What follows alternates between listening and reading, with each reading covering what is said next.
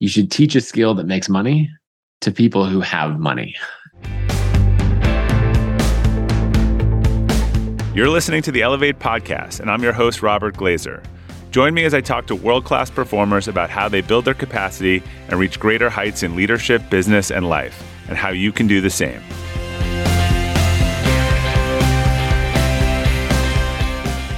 Welcome to the Elevate podcast. Our quote for today is from Madan Gowri. When you enter a smaller screen, a phone, or a computer, you are not a celebrity. The moment you enter this space, you are a creator. My guest today, Nathan Barry, is the pioneer of what's being called the creator economy. Nathan is the founder and CEO of ConvertKit, an email marketing platform used by creators like James Clear, Tim Ferriss, and Arnold Schwarzenegger. He's also the author of Authority, an ebook that has sold over 15,000 copies worldwide since its release. Nathan, thanks for joining us today on the Elevate podcast. Yeah, thanks for having me on. So before we uh, get in your background, um, I thought I'd kick it off with a big picture question just to get everyone on the same page. What is the creator economy and how is it changing how we live and work today? Yeah, so I, the creator economy, like that, that term for it is relatively new, uh, but what everyone's been doing for a long time. Now it's being over applied to everything that used to already already existed, like any new term. yes, exactly. uh, but it, it's it's this idea that you can earn a living in a in a unique way serving an audience. And so you know before it was like hey i have this job and maybe like i have these skills. I'm a designer i'm a writer yeah. any of those things and i might uh, use them working for a company or or you know freelancing or whatever else. Uh, but the creator economy is like wait i can use this at scale with an audience right? So i can earn a living just by writing a newsletter and having uh, sponsorships and advertising in it, I can, you know, write an ebook and and sell, you know, ten thousand copies or something. And it's like, wait, that actually makes me more money than uh, like when I was working as a de- designer at a, at another, you know, at a software startup or whatever. And so it's this idea of taking your skills as a as a creator, an artist, a writer. You know, it's kind of an all encompassing uh, term, and using that to like educate entertain you know other people and they follow you for it and those people are often happy to buy buy things either with their attention or with their money. And that turns into you know you being able to pay your mortgage and and beyond. The craziest thing that i realized maybe like five years ago or something I was like wait all of my most all of my highest earning friends are creators.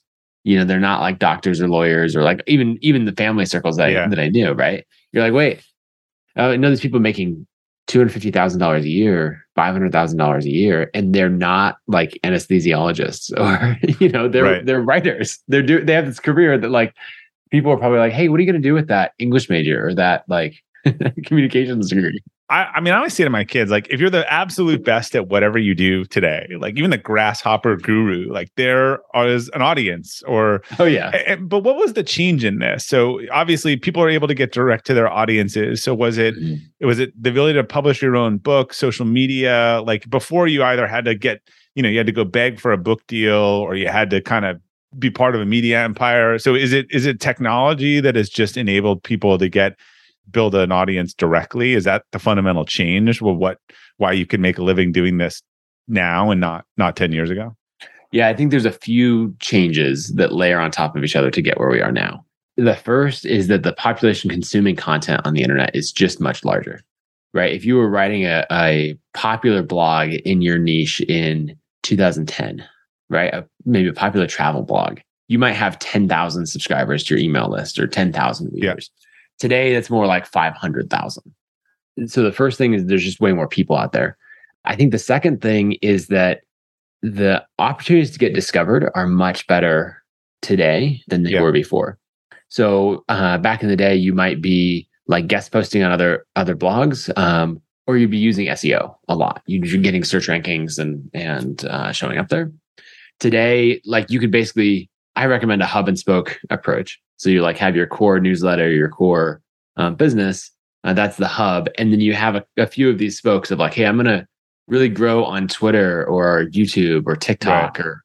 Most like people YouTube. have done one really well, not five of them average, right? I think that's true for individuals and for businesses too. Yeah. So even you look at like um, you and I have talked in, in the past about like LinkedIn. You know, LinkedIn did not have a discovery engine before, and they built a really good one Yeah. And you've used that to build a pretty sizable audience, right? I've done the same thing on Twitter. Uh, and so you can kind of, those discovery engines have gotten significantly better. And so that just allows you to reach a lot more people. Uh, so the same effort, you like, you might put in a ton of effort before and be like, hey, I built an email list to 10,000 people. Yeah. And then now you can put in still, it's still a lot of work to be clear, but you put in the same amount of effort and build it to 50,000 or 100,000. Right.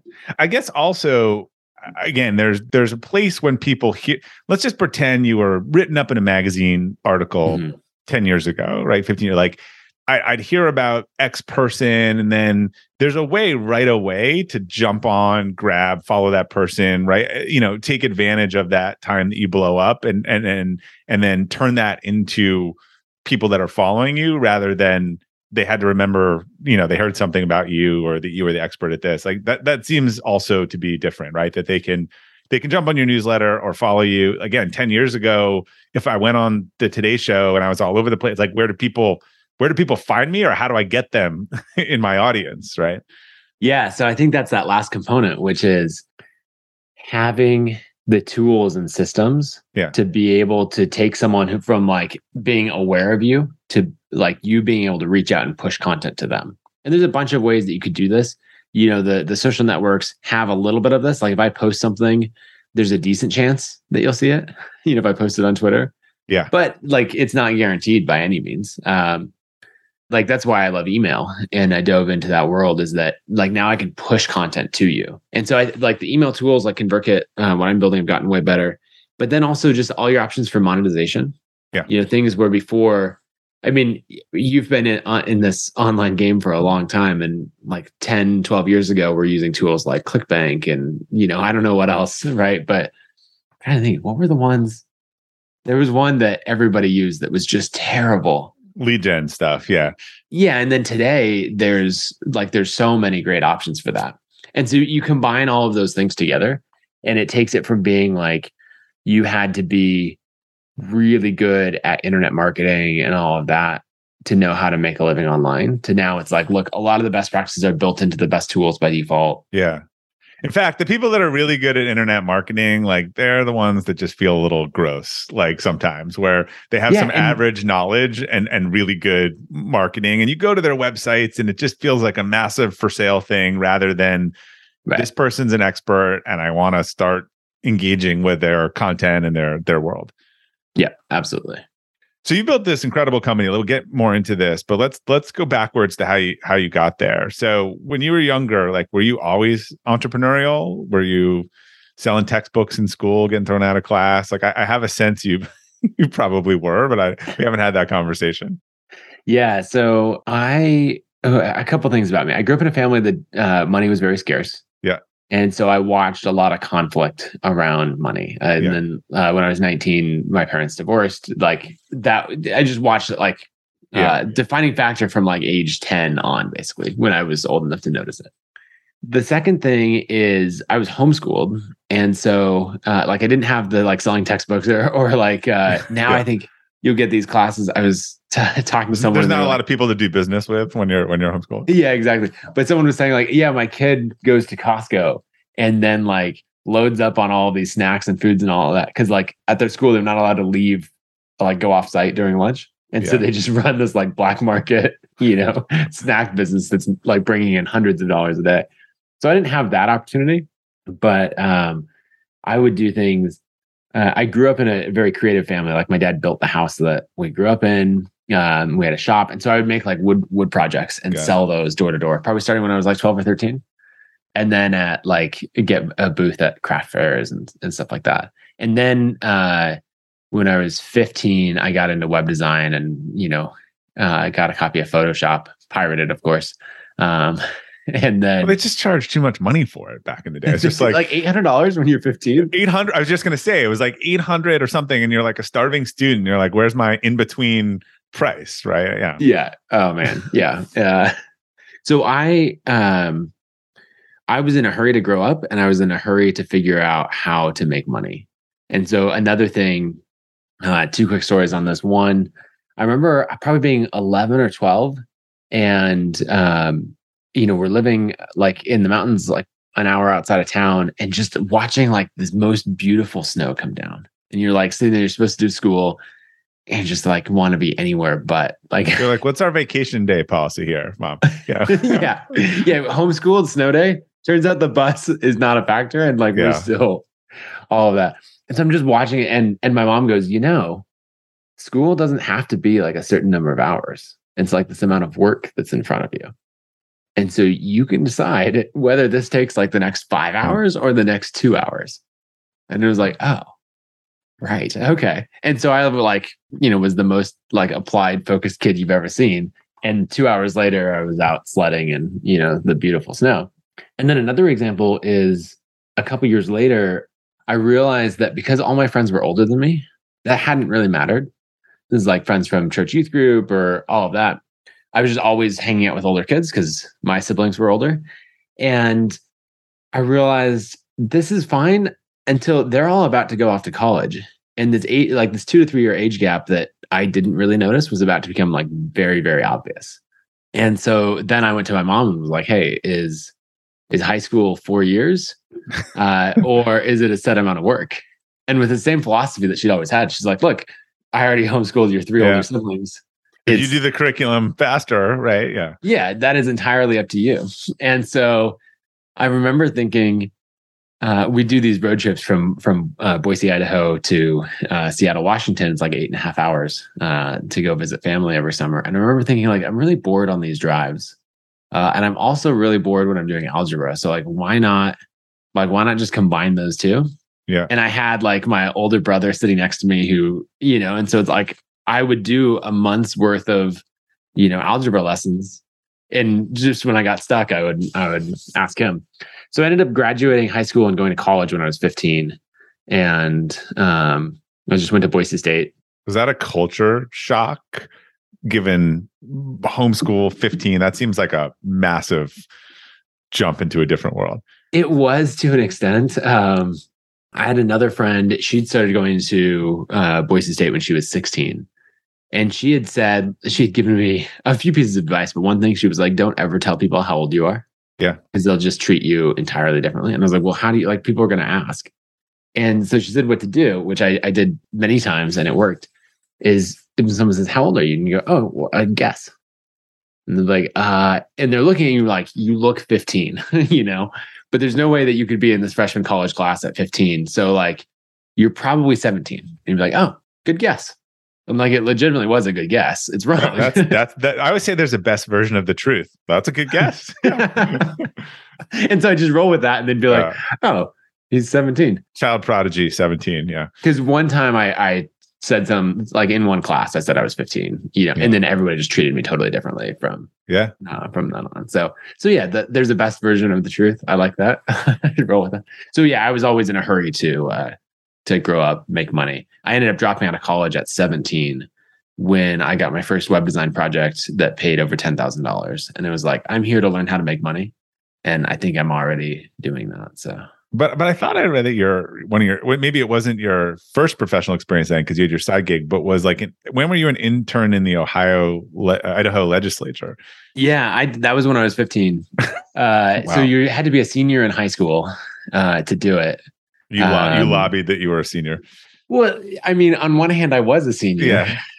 because you know I was actually already taking classes at Boise State, and the like the end of the first week that I was working there, I got called into the controller's office, Yeah. and I was like, "What's up?" And they're like, "We missed the fact that you were 15." like because they just you know there's like You're like, I uh, said, ten- good guess, right? I yeah yeah. and like my birthday was on the form, but you know, everybody's a high school, like everyone was 17 and 18. And so they had missed that. And they were like, look, uh, you could tell they were like, uh, there was some like employment laws that they were up against trying to figure out. And in the legislative session, it would often go late. And they were like, okay, here's the deal. We can, you have a time card. We can never have you write down more than eight hours on a day. yeah, yeah. Or will be child labor. Yeah. if you work more than that, I need you to write those hours down on a different day. Interesting. And they're like, never more than eight hours in a day, never more than 40 hours in a week. If you're approaching writing down more than 40 hours in a week, I need you to go home early on Friday. and then the, it was all fine. But there was this moment where they were not thrilled. That's pretty funny. So your your your strategy for college worked differently than, than there. Yeah, it did. So it sounded like maybe you had one or two jobs uh, before you you decided to quit and go on your own, which is not not a surprise. So, what was the decision point? And then you've been kind of vocal about this solo entrepreneur. I think that's how you started. Mm-hmm. Like, how did you find your footing as a solo entrepreneur? Yeah, so I did a few different rounds of it, right? Um, in order to pay for for college, that was the other thing. I was too too poor to have money to go to college. Yeah. And too young to qualify for any of the funding that would normally be available. And so I got a job at Wendy's to pay. It was uh, Boise State at the time was two hundred fifty dollars a credit, and I started out just by taking one math class, and so I needed to make seven hundred fifty bucks uh, in order to pay for that. Uh, I paid for one full semester, and then after I turned sixteen, uh, I so I qualified for financial aid, and then college was free for me from then on because I had the yeah the needs based financial aid.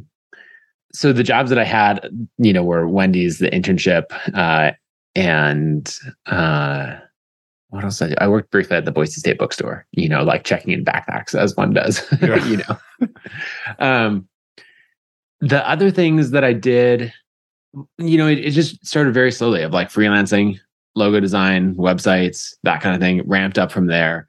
Um, and I built a whole business doing that. I got to the point where I was making about maybe like six to eight thousand dollars a month. Wow. Freelancing. And then in 2000, the end of 2008, I had like the best month ever. Like projects that all come together. And so it did really well with that. I think I'd invoiced for like fourteen thousand dollars. You know, there's always the timing of payments, but it I felt mean, like given, but but your age and back into that, that was a lot of money. Yeah, yeah, yeah, it was. And uh, I was 18 then, and then um, went on a trip with some friends and my girlfriend at the time, now wife, and we went to South Africa for five weeks. And um, we have friends who are a pilot with this organization called Mission Aviation Fellowship, and it's like, hey, I'm going back to South Africa to recertify he's a flight instructor to go recertify our pilots. Like, do you want to come? So we spent five weeks traveling around South Africa and Lesotho. And I came back and was like, I just had a killer run. I've got all these deals that I'm going to talk to. Like, this is going to be amazing. And I went back and talked to like the eight deals that I thought I would close. And every single one of them said, we're not spending money anymore. Yeah, yeah. This was right in the depth of it was January yeah. 2009. Yeah. And sounds like today. yeah, exactly. Uh, We're suddenly not spending money anymore. Yeah. Yeah. And so in that moment, I then had one client who had done a small project for who was like, we're looking for someone full time to join our design team. They were like a 15 person software startup. Yeah. And so then I joined their their uh, software design team uh, and was there for almost three years. And so that was a good like team building experience. And I got to work on iOS like right when the iPad came out and a lot of fun projects like that. That was right in your sweet spot. Yeah. So I bounced back and forth a bit between like freelance and then, uh, you know, full time employment. All right. So 2008 global great, Re- what was it called? The Great Recession? I can't remember what it's yeah, called. Yeah, the Great Recession. Great Recession. You take this job to survive. You're there for three years. Then what led you to to starting ConvertKit? Yeah. So I had wanted to be out on my own. I wanted to work remotely. And like I around that time I'd applied to work at kind of the best remote companies at the time. Like uh, the three were GitHub. Uh, I was gonna um, say there weren't a lot and they were all like, yeah, techie developer. Yeah, Git, yeah. Uh, GitHub Automattic, who makes WordPress.com, and uh, 37 Signals, uh, who makes Basecamp. So those were the three. Uh, didn't get a job at any of those. But I was like ready to ready to travel and, and do other things. I'd read four hour work week, you know, and so started to like think about things in, in different ways. But I I got into building iOS apps uh, right when the iPad came out. Uh, we had to do that for a work project, and that was fantastic. And then a few of us uh, at that company like kept going on the side to keep learning. And so I made a few apps that started making a couple thousand dollars a month uh, in the App Store, and I just saved all of that money.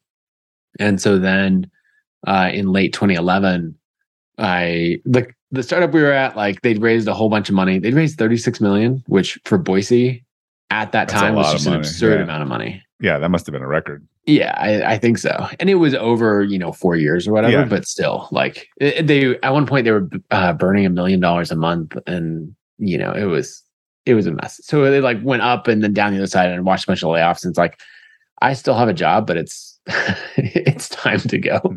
Yeah. And so on that, I I went out on my own, did freelance iOS design uh, for a while, kind of started some newsletters like a blog, um, and was playing in that world. And then in 2012, I wrote a book called The App Design Handbook. And was that self-published? That was self-published Yeah. ebook. Um, my goal, I, I had two goals from that book. One was if you want to hire people, if you want to hire a designer, you might want to hire the guy who wrote the book on it. Yeah. You know, and so that would be good lead gen. At the time, there's only one other book on iOS design, and I took a fairly different different approach. And so uh, the goal was to get a bunch of clients from that. And then the second goal, like I wanted to make money from it, but I thought if I could make ten thousand dollars over like the lifetime of the book from direct sales, that would be that'd be great. I launched it to an email list of 800 people uh, that I built on Mailchimp, and it made twelve thousand dollars in sales in the first day Wow. and it was 19,000 by like the first week and then it was just like off from there. I think that that book ended up selling like 4 or 500,000 dollars worth over like the next 3 years. Right. And then because you self-published it, we're able to keep the majority of that for yourself. and Yeah, not- all but 3.5% for credit card Yeah. processing. right. Ebook. It was all it was so not physical at all. yeah, not physical at all. Pure ebook. I guess if you're an app designer, you, you're electronic is the way to to go. So yeah. Yeah, I like I made it format really well on the iPad and stuff like that. Yeah. So that was a good reading experience. And but then uh, I got hooked on email because it was like, wait, the sales from this are coming from like there's more emails driving more sales than every other channel, like Facebook, Twitter, all that, all of them combined. Have you ever owned something that inspired you to up your game? Two years ago, I bought a dual suspension mountain bike for the first time, and it pushed me to ride trails that I had never been willing to try before. When we own exceptional things, they inspire us to do exceptional things. The all new Lexus GX has exceptional capability that will have you seeing the possibilities you never knew existed. Its advanced technology and luxurious interior mean that wherever you go, you'll never go without. The Lexus GX comes with available dynamic sky panorama glass roof, available front row massaging seats, best in class towing capacity, available 33 inch all terrain tires, and available multi terrain select. I've seen the new Lexus GX popping up all around my town, and not only does it have the capabilities to take you to new places on and off the road, but it's a great looking car. The new Lexus GX is ready to raise the bar for you. Live up to the all new Lexus GX, luxury beyond limits. Experience amazing at your Lexus dealer. When you're hiring for your small business, you want to find quality professionals that are right for the role. That's why you have to check out LinkedIn Jobs. LinkedIn Jobs has the tools to help find the right professionals for your team faster and free.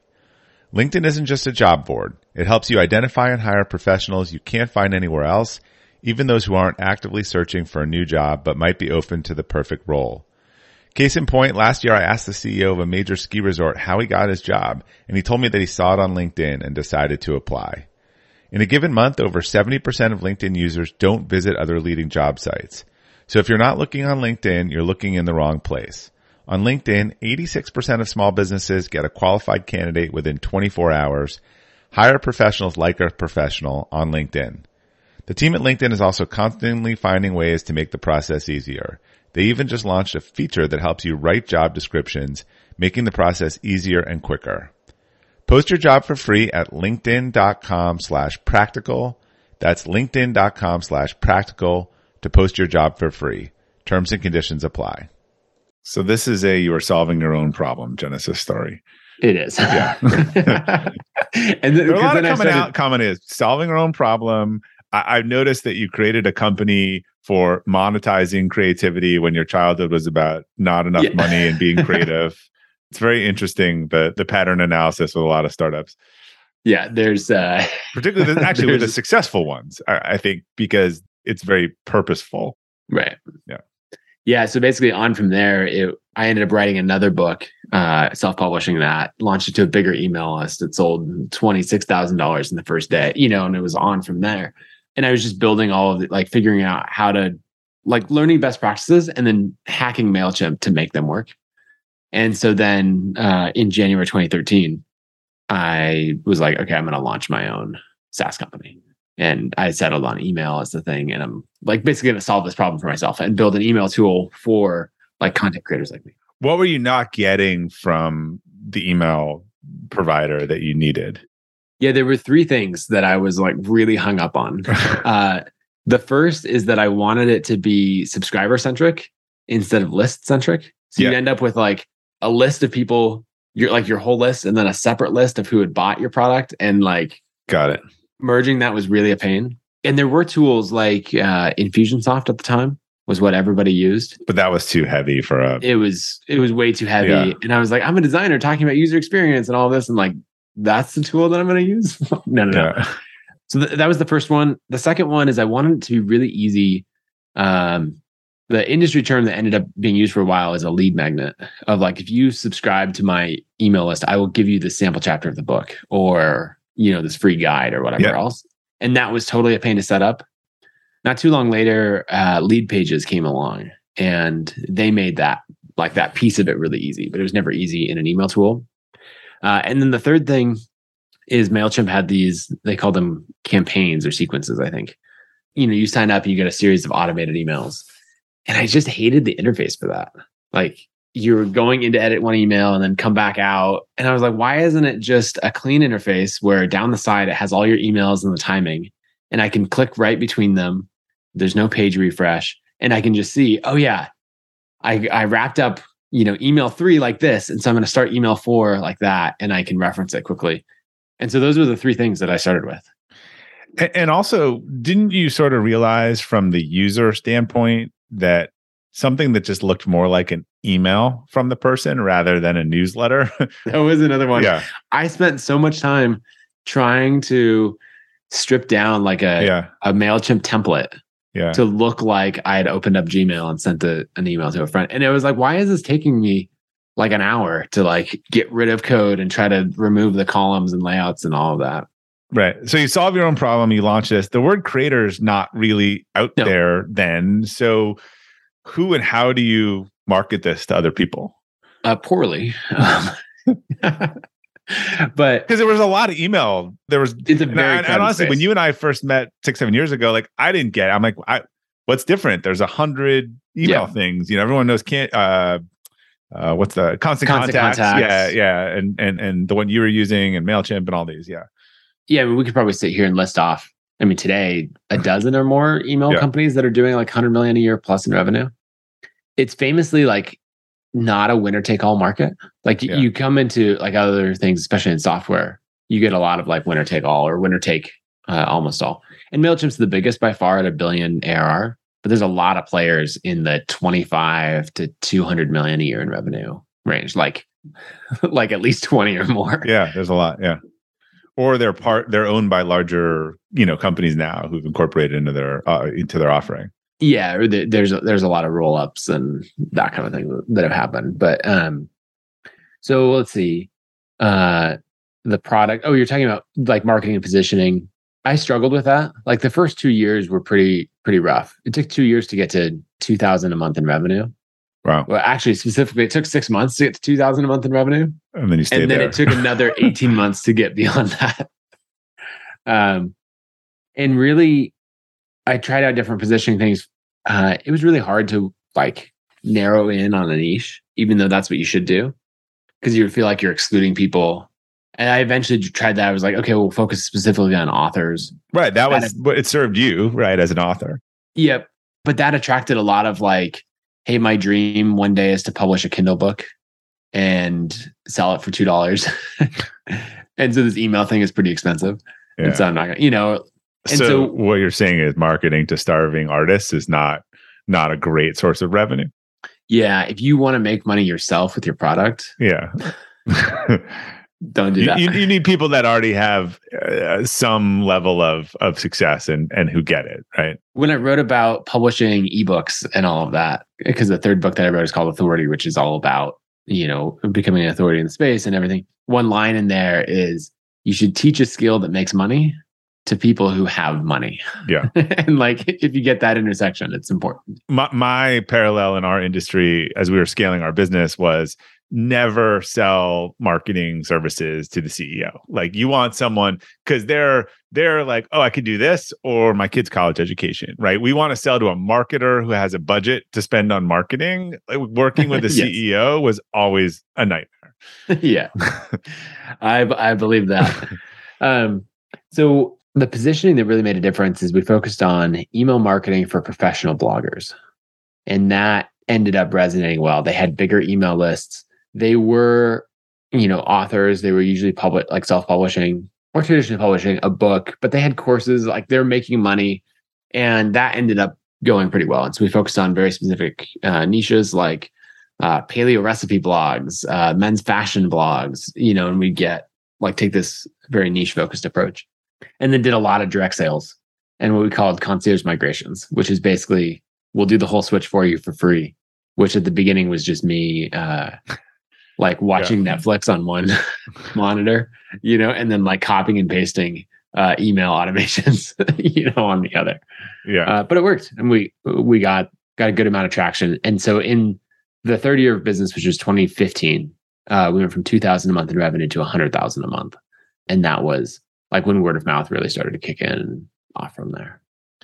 So I, I, think one of your big breakthroughs was you you maybe stalked was was the right word Tim Ferriss down and and convinced him. You know, he had a massive following, obviously. You know, yeah. author, blog, probably not as much podcast at the time, and convinced him to or someone on his team to switch to your platform. What, what went down there? Yeah, so a couple people had come first. So we'd gotten uh, Pat Flynn and another uh, yeah. big blog called Wellness Mama. About when we were at like 15k in revenue and then when they started, maybe we we're at 25K by the time they started saying, Hey, we're we're using this tool. And that really helped. Probably when we got Tim Ferriss, we were bigger, maybe more like three or four hundred thousand a month in revenue. And another friend of mine had introduced us because uh, they knew each other a bit. And Tim was thinking about doing something with his email list. On 4hourworkweek.com, he had always had an email opt in form that went to a tool called GetResponse, and he just didn't do anything with it. And I think he maybe when a book came out, he'd done something, um, but very very little. And I think maybe when Four Hour Body came out, I'm trying to think of the yeah. timing. He was like, "Hey, maybe I should start to do something with this." Uh, he was launching the podcast, but he had no real reason to move. So I, I like walked him through some email strategy stuff. We talked about how to um, like how to warm up a cold list because uh, there's just a lot of like pretty easy to avoid mistakes in that. But like he wasn't going to be the guy to uh, get them get him to switch. And so my friend Ryan Delk, who had originally introduced us, taught me about what he calls the right hand man principle. Yeah. Like Tim doesn't have time; he's hard to get a hold of. Right, you know, right. sure he'll respond to your text messages. Who's the person he trusts? Who's the person he trusts who actually runs all of this? Yeah. And so I found out that uh, that was a guy named Adam who lived in Denver. And so that was one of those things. I got an intro to Adam and was like, oh, hey, I'm going to happen to be in, in Denver in two weeks. Like, you want to get coffee?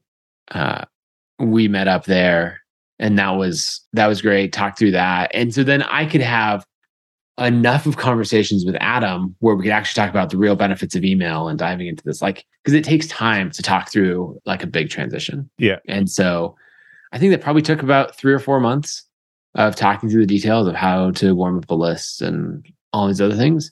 As you're uh, demonstrating this to him through emails and follow up. yes, exactly. Um, but the biggest thing, like going and meeting someone in person. Yeah, I think people forget that and all that. We all we all like the virtual and the flexibility, uh, yeah. but I think some of the big deals are going to be done in person. I think that's something. It, I'm look. I'm a huge fan of the hybrid and remote work, but oh, yeah that's something we all need to not lose sight of. Well, and I think remote work gives you the flexibility to be like, look, I'm not commuting to an office all day, right. every day. And so I'm going to deliberately fly to this other city with exactly. some of my time that I've yeah. saved, and I'm going to line up a bunch of meetings. I've, I've learned a ton from Ryan Delk. Um, but uh, there's another creator named uh, Ramit Sethi, uh, who was one of the people who you know, like built early built up a big blog and email list and and um, all of that in the personal finance space. And we'd exchanged emails because of some of the stuff I'd done with ebooks and pricing. And Ramit had said, you know, like, hey, if you're ever in New York, like let's let's grab. All right, specifically says let, let's go get tea. And I remember I told Ryan about that, and I was like, oh man, I don't have a reason to be in New York. Yeah, I've done this. I'm going to be in New York. Yeah. yeah. And right. Cause I was like, I don't have a reason to be in New York, but you know, the next time I'm there, you know, like Ramit said, we can go get tea. And Ryan is just like looking at me. He's like, that is the reason to be in New York. Like you say, oh, sweet, I'm going to be there. Like I'm, I'm planning a trip to go meet with these customers or, or whatever else. Like I'm going to be there either this week or that week. I, I did that a lot. It only burned me once where I flew to Seattle and the person canceled with me that I was going to already be in town. So yes, familiar with that. so there can be downsides. Yeah. uh, but then you line up a whole trip around it, right? You you get that anchor meeting, and then you're like, sweet. Yeah. Now I then now you actually are going to be in Seattle on those dates, and so you Yeah. line up five or six other meetings or a customer meetup or whatever else. And so that worked really well to get like a, a bunch of early customers. I had this like New York, Nashville, San Diego, you know, like where where are the like the bloggers and writers try to meet in person. And so yeah, that's that was kind of the early scaling of the company.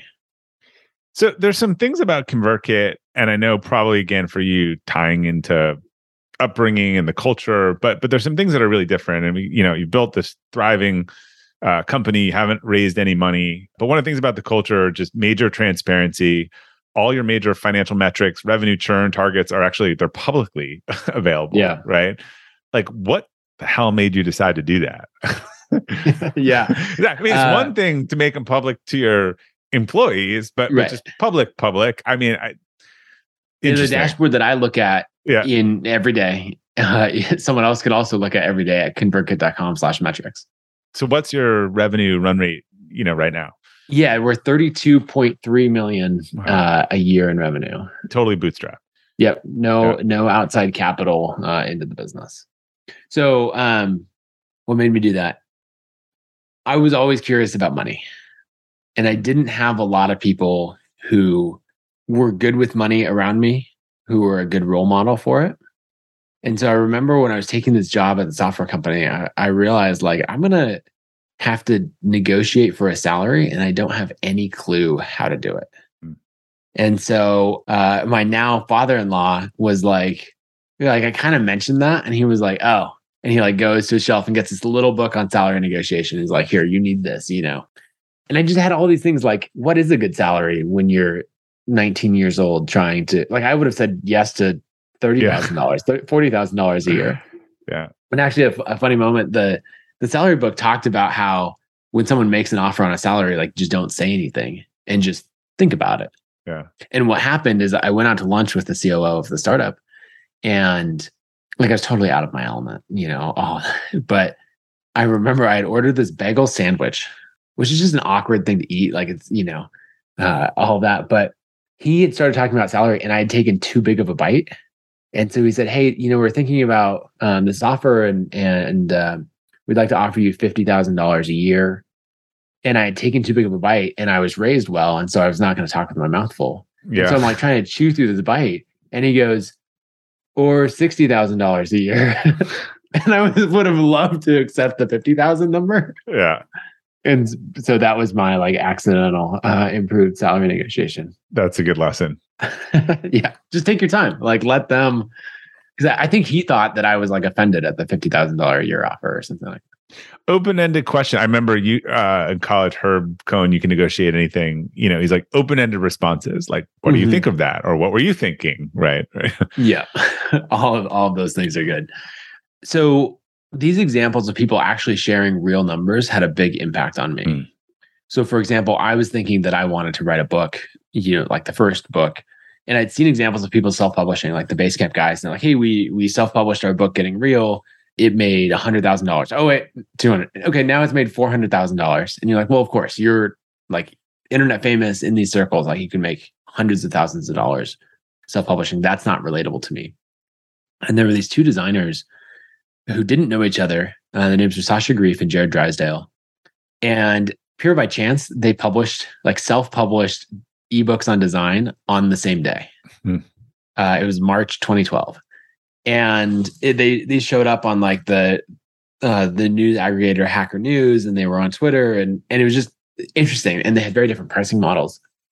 And so Jason Cohen, who's the uh, founder of WP Engine, invited both of them to come on his blog and write guest posts about why their pricing model was better. And they shared all their real numbers. And these were people like me. And so, you know, they were not internet famous. They had a little bit of a following. They were designers. And one of them had made uh, $6,000 in 48 hours, and the other had made $8,000 in 48 hours. Interesting. And that was like real money. And so that really encouraged me to be like, oh, I could do this. And so I wrote and like my own uh, ebook, published it. And then I actually went back and wrote another article. Uh, Jason was like, hey, now Nathan, come write an article as well. And so there's this like three article series on pricing and packaging of ebooks that, you know, is really, really interesting. But I've just always appreciated when someone will share real numbers because it, it gives so much context. And so my version of paying that forward is that I've always shared real numbers.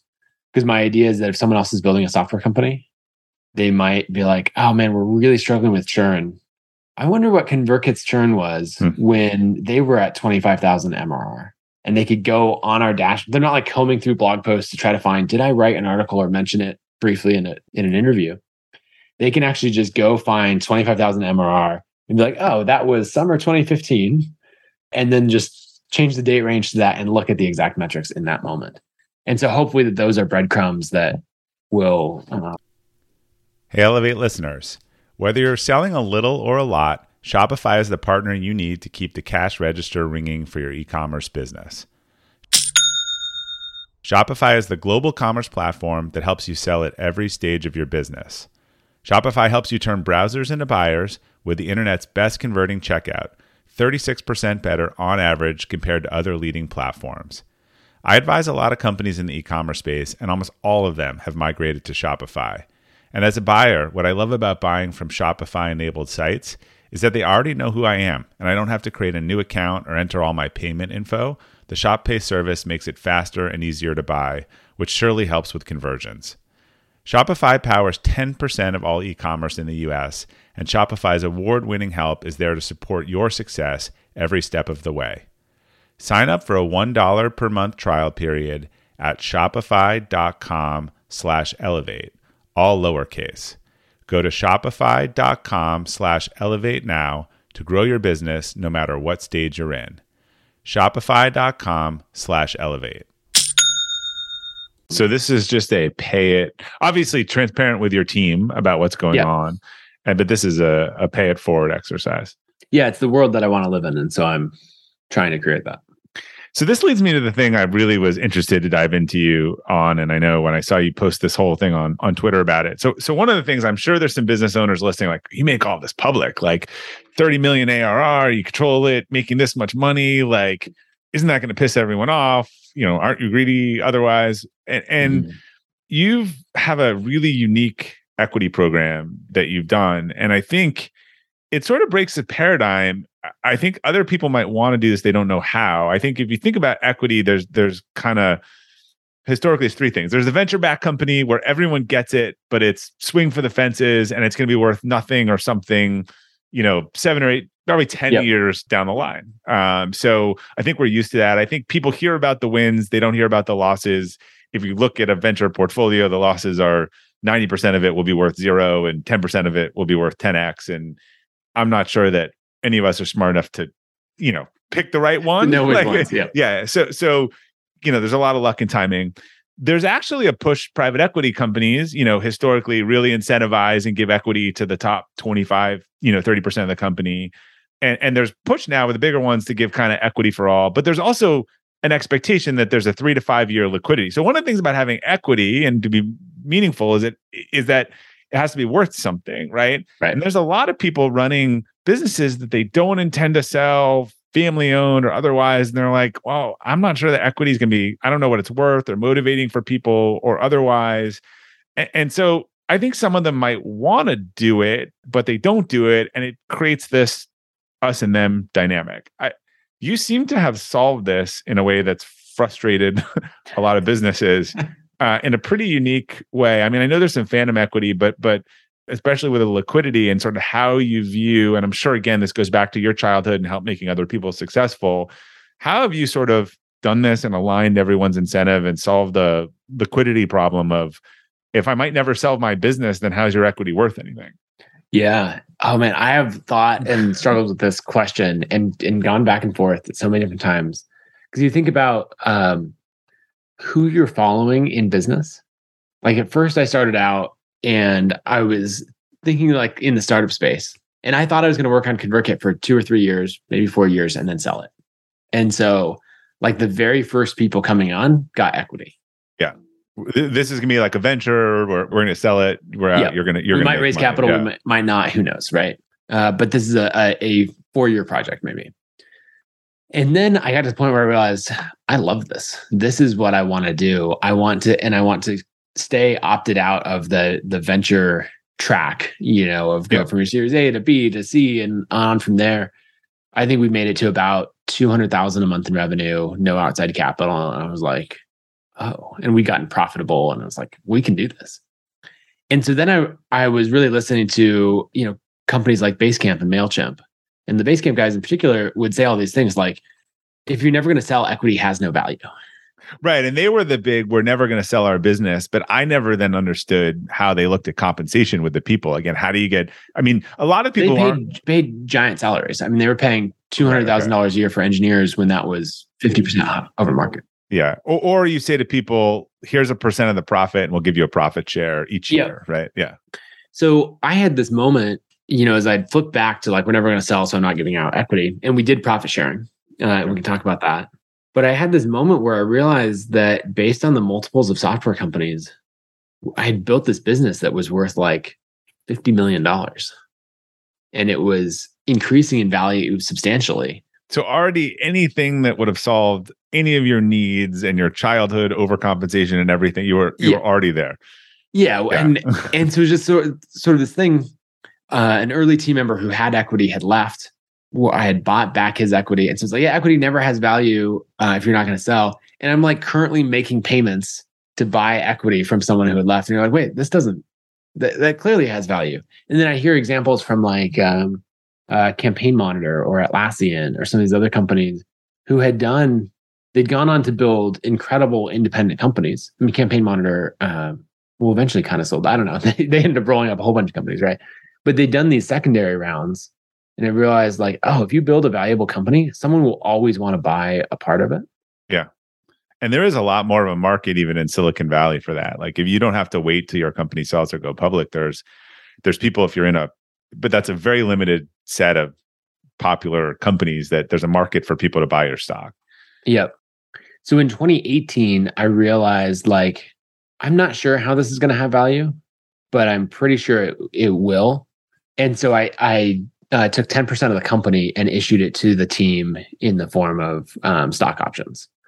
And it was like, hey, we're going to figure this out later. And what we started doing is uh, we started saving a small amount, it was just $20,000 a month uh, in an equity buyback pool. And I don't know what the multiple will be and, and all of that, but at least we're starting that now.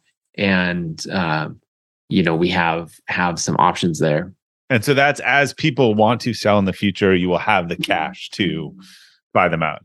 Yeah. And we were not saving enough that like it was a substantial amount. Right. Because if your business uh, overperforms, then yeah, then then it's going to add up quickly. Yeah. And, and this is for people to understand it from the business side. The problem you need to avoid it's it's the run on the bank problem, right? Where people want to sell all their equity at once, and and you're growing a business and cash is tied up, and you you in theory want to buy it, but Right. sometimes you can only buy it with a loan, to, you know, to pay it. There's not enough money. Well, in the first equity that I bought back, you know, I bought with a seller finance loan. Yeah, Uh, exactly. And we, we paid 250,000 up front. And then the, the next million we paid over like a three year period. and to be clear, it's not that people don't want to do it, but the same problem. If we all went to try to get our money out of our local bank, there's not enough bills in the bank. it would not go up. Right. This is what the Yeah. FDIC is there is there for. Yeah. Yeah. And so we we ramped up that over time. And it was sort of this thing of like, we're still trying to figure it out. And then a couple things in in early last year, so 2021, um, a, a few things happened at once. One, we got an offer from uh, Spotify to acquire the company, or like like early strong interest, and they they came in. They're you know doing a lot in the um, podcast space, and Yeah. they're like, you know, we had a lot of top podcasts ran their email list through us, you know, and a lot of great relationships there. They'd purchased Anchor, and so they they're trying to provide a lot more services in that creator world, basically. Yeah. So I thought about it a bunch, and then decided like I don't want to sell. Um, and I think that was the right decision. I was quite happy with that. Uh, and then I had team uh, members. but get right. I was kind of guessing everyone who was about to have a payout might not have been as happy about that. yeah. I had a few team members in particular who were like, we've been doing this a long time. Like, we do want to sell. And like, we had private equity offers before, but this was like a name brand company. Like, it looked really good on, you know, on a resume. And this was going to be life changing money for a lot of them, right? Yeah. Yeah. Yeah, absolutely. And so, um, I had this problem with people were like, uh, so you're, you're saying you're going to figure out this liquidity thing. that was a way, you know, um, what else are you going to do? And I was talking about on my podcast, I was talking about the problem of liquidity in closely held companies. Yeah. And uh, I was talking about with Sam Parr, and he'd recently sold the hustle to HubSpot. And so Dharmesh Shah, who's the CTO and co-founder of HubSpot, who I've known kind of off and on since 2013, I uh, was listening to that episode. And we were just talking like high level of like how do you do this and and there needs to be better solutions and all of that. And like talking about some of these new things like AngelList was coming out with and Carta and like these platforms are trying to solve this problem. And Dharmesh just said, Hey, if you have employees, he sent me an email. If you have employees that want to sell, I would happily buy a million dollars worth of stock from someone who wants to sell. Like, I'm going to do my thing. You know, I will never be like, hey, man, where's my four year or six year return or, or whatever. Dharmesh also doesn't need money. Dharmesh does not need money. He's, Yeah. he's doing all, right, quite all well right. with HubSpot. He's a great guy. Yeah. and he's just someone who I've had a ton of respect for and has the ultimate integrity, like for like a decade, you know, that I've um, known him. And so it's like, oh, this is interesting. And so what we ended up doing is putting together uh, something that I think of as many of the benefits of being publicly traded without a lot of the downsides. And so the way the system works is every two years to start out, and then we're going to switch to every year once the the demand on both sides of the market is there. Uh, we're doing secondary rounds, and they're not from one big venture private equity firm or something like that. Um, what it is instead is it's basically friends of ConvertKit, whoever wants to buy shares. You do have to be an accredited investor. Yeah. But uh, AngelList runs the whole process. They spin up a new company, a roll up vehicle. And so everybody puts money into that. And then that roll up vehicle buys So the these are people who want to be investors in ConvertKit, knowing that you don't ever possibly want to sell. Correct. But then they could trade up in a few years, right? Yeah. Yep. And so there's these windows. Yeah. And so what it ended up being, uh, we chose a $200 million valuation, like kind of just going back and forth with, uh, with Dharmesh. So we basically said, that's the valuation. Here's the, here's the price. We had 42 people like put in money. The range, um, well, you know, we had uh, from checks as little as I think ten thousand dollars to the person who put in the most was like three and a half million. Hmm. We ended up returning a lot of money You because were there- oversubscribed. Yeah. we were well oversubscribed. Actually, it's a friend of ours uh, who maybe we'll talk about Yeah. separately who put in that money. Uh, another MMT. I, I think I know who that is. So Yeah. And uh yeah, so that was that side. The the team, we had about 25 team members sell shares. People sold as much as uh like the team members sold the most, sold like a million and a half. And the team members who sold the least had sold like ten thousand dollars worth. Um someone like it ranged from like, hey, I'm halfway to a down payment on a house and this is gonna kick me over. Um, to like my parents have this medical debt that I've like always wanted to uh take care of for them. And so they're able to do that. So it occurs to me in doing this, you might have the opposite problem with employees who don't have liquidity to employees that have too much liquidity because this is supposed to keep them around for the long run, right? Yeah, there would. yeah, you definitely could. can you sell all if you're vested, can you sell all of your equity in one of these? Um, the way that we said like we I'm a person who will always like downplay like this is I think the valuation that we can get and it's lower Yeah. than I think what we you know, I'm like Okay. talking about things in very conservative terms. So they're leaving some money on the table ostensibly. Yeah, in, in theory, right? Um so like when we had had talked about doing equity buyback, we'd be like, you know, that'd probably be at like maybe three to four X ARR. Yeah.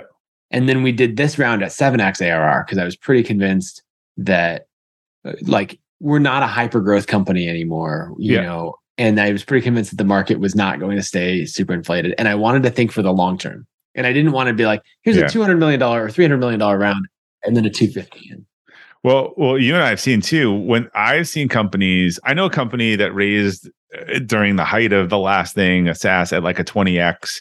Yeah. I don't think they'll ever grow into their valuation. And now Oh, they yeah. need more money and they'll do a down round and no one will make money. So so these these valuations that get out of control if people understand preferences and stuff like that, it, it can actually destroy it can destroy a cap table and a company. yeah and the company in the long run because other than the founder you know particularly if you have outside investors who have preferences it starts to just you know you'll never grow into your pants basically Right. Yeah. Yeah. And so I wanted to like put out a system for a long period of time. And I, I think it's I think it's worked well. Um I went back and forth a bunch uh, on whether or not my wife and I should sell shares. Like we've done well in taking profits out of the business. And so, you know, we thought like this isn't going to make a huge difference for us, like, you know, cashing out money right now. But then we talked about it and realized like, oh, it would make a big difference for our parents. Like money today versus money three or four years from now. And so we ended up selling uh, one and a quarter percent of of the business uh, ourselves. Took two and a half million and used that to retire all of our parents. And they, you know, they were all like three or four years from retirement, Yeah. and various levels of of comfort, uh, or like cushion in that retirement. so that just came full circle for you that was Yeah, you took the stress and put it away for that i mean that must have been emotional yeah, it was. I mean, I, I feel emotional just just talking about it now. I, can, I, I can see it most people won't be able to see it but yeah i can see it i feel like showing Yeah. up with the publishers clearinghouse like check a little bit Yeah, and um, you know, you always think about how much time someone has, and and uh, my stepdad ended up passing away five months later, wow um, and so he passed away knowing that my mom was totally taken care of. So that was yeah, exactly what you're talking about. Like it, it came came full circle, and it was wild to me that like one percent of anything that you could create could have that big of an impact on so many people. So yeah, it, it was it was it was wild. Um, So I know you published this on Twitter. You put out there. Are you? Yeah. And this is your goal, right? You've sort of. Are, do you have a lot of business owners calling you saying? Because again, I think people think they're being greedy. I think a lot of people just don't know how to do this or create. A, like, are you? Ha- are you people reaching out to you saying, "I want to do this. This was inspiring. Can you help me figure out how to do this?" yeah, I mean, there's a lot of people uh, like Mastermind Talks, the community that that Yeah. uh, we're both in. You know, I've d- I taught a session for that of like, here's how I think about compensation. Um, uh, you had Jesse Cole on the podcast. Um, Yeah. and uh, he and I were just talking. He's like, "Oh man, I got to figure this out. Like, let's dive in." And Yeah. and and he's uh, got a, a a fast growing value business. Yeah, where people are all in. Yeah, because there's like the, the structure that I'm going for. If you're like a maybe a pure services business that's not going to have a high multiple, you know, you might want to go with a different setup, right? Yeah. There, there's various things like ESOPs, there's a whole bunch of things. yeah Um, there's fan there's phantom equity um there's a couple different things that, that Yeah. you can do but the premise is the company is worth different amounts at different points in time Mhm. and it doesn't have to be an exit right if you come in and you help grow the company from 5 to 10 million and you were a percentage of that work then you know and you want Right. to leave that you should get that like that you helped create that and then the next person will come in and go from 10 to 20 or 20 to 30 Right. right Yeah, and there's a bunch of these examples like around the time that we were doing this MailChimp who had famously said, We're never going to sell.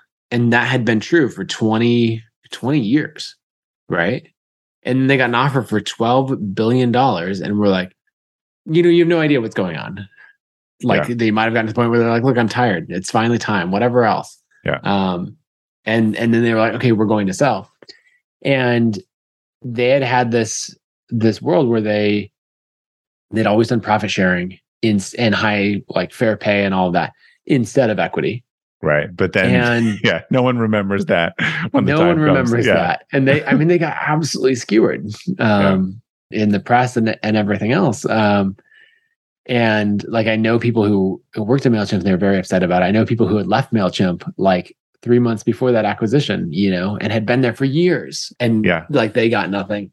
And I just felt like if we're going to create this much value, you should be able to walk away from the company uh, at any point with some some amount of the value that you've created.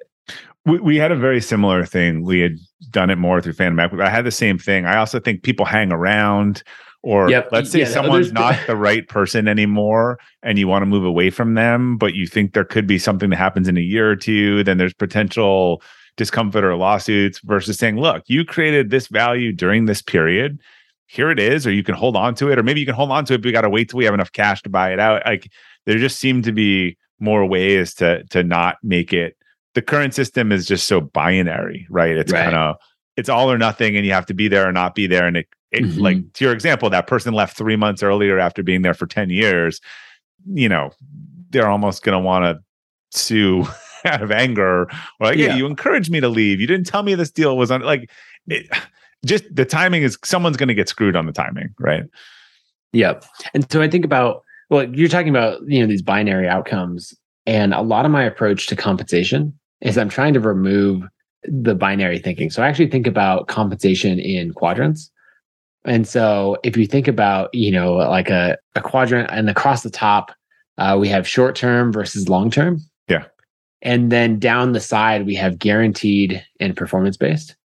So I want to hit all four buckets. So short term guaranteed is salary, right? And you got to be competitive there. Long term guaranteed is uh, your retirement accounts, you know, your 401k match. And I like, I, ju- I just want everyone to max out their retirement. And so uh, we're at a 5% 401k match. And I want to just keep like steadily ramping that up. Um, and then on the performance based side, you know, short term performance based, uh, we do profit sharing. Like 52% of the profits in the business go to a pool for the team that gets distributed. I think we've paid out like four and a half million in profits to the team so far in the business. so you do profits and then you have to keep giving new equity as people sell too i assume right Yeah, um, we still have. We, I just put another like batch of equity Hmm. into that that pool, and that's just from a realization of like I started with owning so much of the business because I waited so long to raise capital and give out equity. Yeah. that you know I can give out a lot of dollars worth of equity and still own 80 85 percent of the business. yeah and this is this is not i think again there people understand too that there's risk equity and then there's not you know risk equity you're Yes. getting some sometimes i remember years ago asking people like i want equity i was like well there's a $2 million equity line on the business tied to my house like do you, do you want that sort of equity or do you want the upside only equity they're like oh i want the upside only equity you know Yeah. there, there are businesses where there are capital calls where you have to put in money like there Right. I- this is the flip side too. It's not always up. People see the winners and they talk about, and, and again, this mm-hmm. is the problem with win lose. You'll see something like the case you were saying, like, oh, those greedy, you know, whatever founders. There's 90% of the businesses that go under and owe a million dollars. No one's chipping in their salary, Yeah. you know, towards that. People They're actually just mad at those founders too. right. They're mad at those, but but they don't owe money beyond Yeah. the business going out of business. I mean, I there we've lived in a very crazy 10 years where more thing first of all, no one ever talks about the failures. So they they're Yeah. out there. But I, you know, I was interviewing Kevin Cruz, her story where, you know, people remember their family losing their home, losing their stuff. So I I, I think we've gotten a little skewed on on risk and reward. And you know, I've talked to so many founders, I'm sure for you, where at some point the equity line was tied to their house. It was personally guaranteed. Like if it went under, they went under. That is a very forgotten view when when things work out. Oh yeah, and I mean Warren Buffett talks about that quite a bit. Of he's like, no, equity is for the people who take the risk. Yeah. and and so I always always appreciate that that side of it. We're we're very like blessed to be in the place where the company is very stable and and all of that. So like that last quadrant, you know, the long term performance based is equity, and that's for the people who you know are having the biggest impact in the business. So everyone has equity, but then those who are like having a, a outsized impact um, have quite a bit more equity. And so that's that's the model. And I think we've got it dialed in pretty well. This next summer, we're gonna do the next um uh like we're hitting that two year mark. Yeah. Uh and so I, I put up that Twitter thread because people kept asking about it. I was like, I have not written anything publicly about this. Yeah. It was hard to follow on Twitter. You had to go to 10 parts. If you just sent me to a blog, I could I could have read it all together. yeah, but going back to the first thing, Twitter has the distribution built in. Correct. Yeah. You know, it got read by a million people or whatever. Is that what it was? So so I assume for people who are interested in this journey, you're gonna you'll you'll write about it, share, tell exactly what's working and not working. Yeah, I try to put it th- uh like every three to six months, I try to write an essay on like, you know, what's actually working. I really want to run this more because I feel like, you know, in the arc of building a company, like equity has has value. Oh, we're never going to sell it. Doesn't. Oh, wait, here's how we're going to do it, but we're not sure of the value. And now we've figured out that part of it. Yeah. But I'm a little bit hesitant to say this is the what everyone should do because I feel like I'm on step three of ten you know, and doing this a few times and having this track record of these these secondary sales. Um, like if I were looking at it from the skeptic side, I'd be like, dude, you've done this once, you know? Yeah. And, again, during a good environment, what happens Yeah. when there's a downturn? What happens when valuations go down? Like I think we're seeing a lot of things with the economy and interest. Like we've been in this thing where everything worked in the same direction for 10 years and now interest rates are different. I mean, the whole thing is going to be a Oh, little yeah. bit different. So Yeah, and I I've tried to account for as many of those as possible, right? With the it, you know, uh the friend of ours who put in a bunch of money, we were, were hanging out at a conference and he was like, "Why didn't you go with a higher valuation? Yeah. Like you could have gone 10x or more on ARR instead of 7x." And I was like, "Look, I want everyone to have a win. Like it was a big win for the employees. It was a um, a big win for uh for me and then people who are like this is unconventional Yeah. but sure i want to try it like next time if we do the valuation at 8 or 9 or 10x they're like oh wow we've we've gotten a big increase and and they're seeing that track record and i care much more about long term yeah, my, my experience, I, I right. If one party wins too much at at one part of Mhm. th- th- there is always a recalibration on the next side. Yeah and you get a bunch of of vcs who uh like there's a talking like vc twitter about the founders who took advantage of the hot market last fall and winter and they took advantage of the venture capitalists and like are they going to come down and like mark down these rounds? And it's like uh, you know you could get into a case where like i think that's nonsense the vcs exactly Yeah, these are not doing. unsophisticated people. I do find Yeah. they were just truckloads of money at the top of the market now and almost won't invest anything now with lower valuations and cheaper. right which is, Fascinating, is yeah. the funniest thing but you know it's it's that case exactly what you're saying if one side wins too much then you're going to have a recalibration and i'm i'm going for consistency and Yeah. predictability over time All right. I know we could talk about this for hours, but uh coming to wrap here. So last question I like to to ask, and I always say this is multivariant. It could be singular, repeated, or personal or professional. But what's a mistake that you've made that you've learned the most from? um this isn't a specific mistake let me talk about it and see if if something else comes to mind i think i can be very dogmatic of like this is the way that it's supposed to be this is the you know and now i like I, even like parroting someone else's like equity has no value. Yeah. you know? And you say that for a while and you're like wait that's just not true. You know or it's only true in this narrow circumstance and you're like but what about all of these other things? So so you had to learn you had to learn to just challenge your own assumptions more. yeah challenge my own assumptions and then say like this is what i believe now. And there is a decent chance that two years from now i'll be like yeah no i think this other thing But that to me, that's good. I was thinking about it, how much we criticize politicians who flip Right. flop on issues. I was I was walking the other day, and and and why I remember Mitt Romney in particular got sort of flayed on. And again, there's strategic reason to do it. But think about the opposite we have today, where people won't Right. change their opinion no matter how much facts change, versus saying to someone, "No, I believed this, but the situation changed, or I was educated, or I heard a viewpoint, and I changed it. Like Derek Sivers, I interviewed, still one of my favorite interviews of all time, and he said, "My favorite thing in the entire world is to change my mind." Like I loved, I love that quote. I, so I was actually thinking how we often call people flip floppers, but I, I just find today like people won't. I mean, in, in the case of irrefutable evidence that they were wrong, they will not change their opinion. yeah and so like in the politician sense it's like someone's like hey we you know we should implement x policy Someone's like, well, in 1988, when you were in the state legislature, here's this clip of you saying the opposite. And they're like, well, yeah. you know? Right. Well, the problem is they say, no, that wasn't me saying it. But the right answer would be, yeah, yeah, I believed that at the time. But then we tried it, it failed. I heard this person speak. We tested this. Like it's interesting. You just don't you don't hear people willing to they get caught up in the trap of cognitive dissonance. I just interviewed two people on that. So uh be interesting. Yeah. I think one other thing, um, I don't know if it's a mistake uh to what level, but I think there's plenty of times in the business that I could have been a lot more aggressive on how quickly we moved on things. I think I underestimated how much speed matters. And yeah. so there were plenty of times where I fell more into like the you can be bootstrapped and move very, very quickly. And I think I was like, well, no, we're not that type of company who like tries to solve problems in a hyper aggressive way.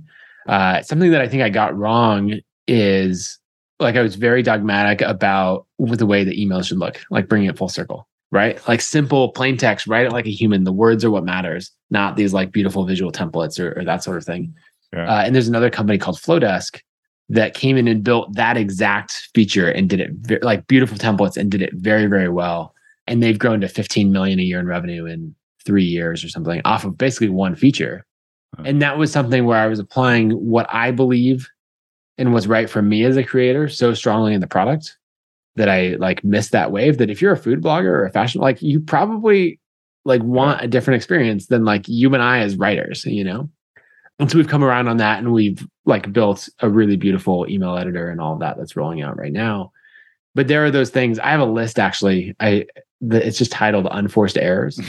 Uh yeah there's some and, vcs that do that they do their anti-portfolio like yeah write up the ones they missed i think yeah it's, it's just great. good anytime you're about to launch into a big like decision that you feel very strongly about yeah i like to pull up that list and there's only like four or five things on it and i actually I had forgotten about it when you first asked the question but but now of just like what were the things that I thought I was so right on, and then later I'm like, mm, no, that that was unnecessary. you know, I I was wrong. And so like one that comes to mind, I think that you know, Convert could probably be a 30 to 50% larger business um, if I'd like realized that different creators have different needs in that in that one area. So all right, Nathan, where can people uh, read your musings, learn about you, learn about ConvertKit if they want, if they're interested?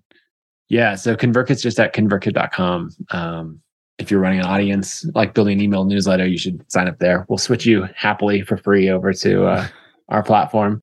I read at nathanbarry.com. I've got a weekly newsletter, mostly just what I find interesting, but then probably every few weeks I drop an essay that's like, here's what I actually think on a topic. And then I'm on Twitter, just at Nathan Barry. And that's that's the audience that I'm most trying to uh, trying to grow though I finally started listening to you, uh, and I started uh, building an audience on LinkedIn yesterday. Uh, added a thousand subscribers yesterday, so we went from. What did what did you do to add a thousand in one day? We'll talk about I, that offline. I took uh, I took one of my very popular Twitter threads and reposted on LinkedIn. Interesting. And so we went from seventeen hundred followers on LinkedIn to twenty seven hundred. So the advantage is you can write a piece in, in full sentences uh, with, uh, with images. it is an advantage. Yeah, you're right. When you're writing thought pieces. So, all right, Nathan, thanks for joining us. I, I always uh, learn something from our conversations, and I look forward to seeing you again uh, soon in the real world. Sounds good. Thank you. All right, you can learn more about Nathan and ConvertKit on the episode page at robertglazer.com. If you enjoyed today's episode or the Elevate podcast in general, as always, I'd really appreciate if you could leave us a review. It's what helps new users discover the show. Thank you again for your support. Until next time, keep elevating.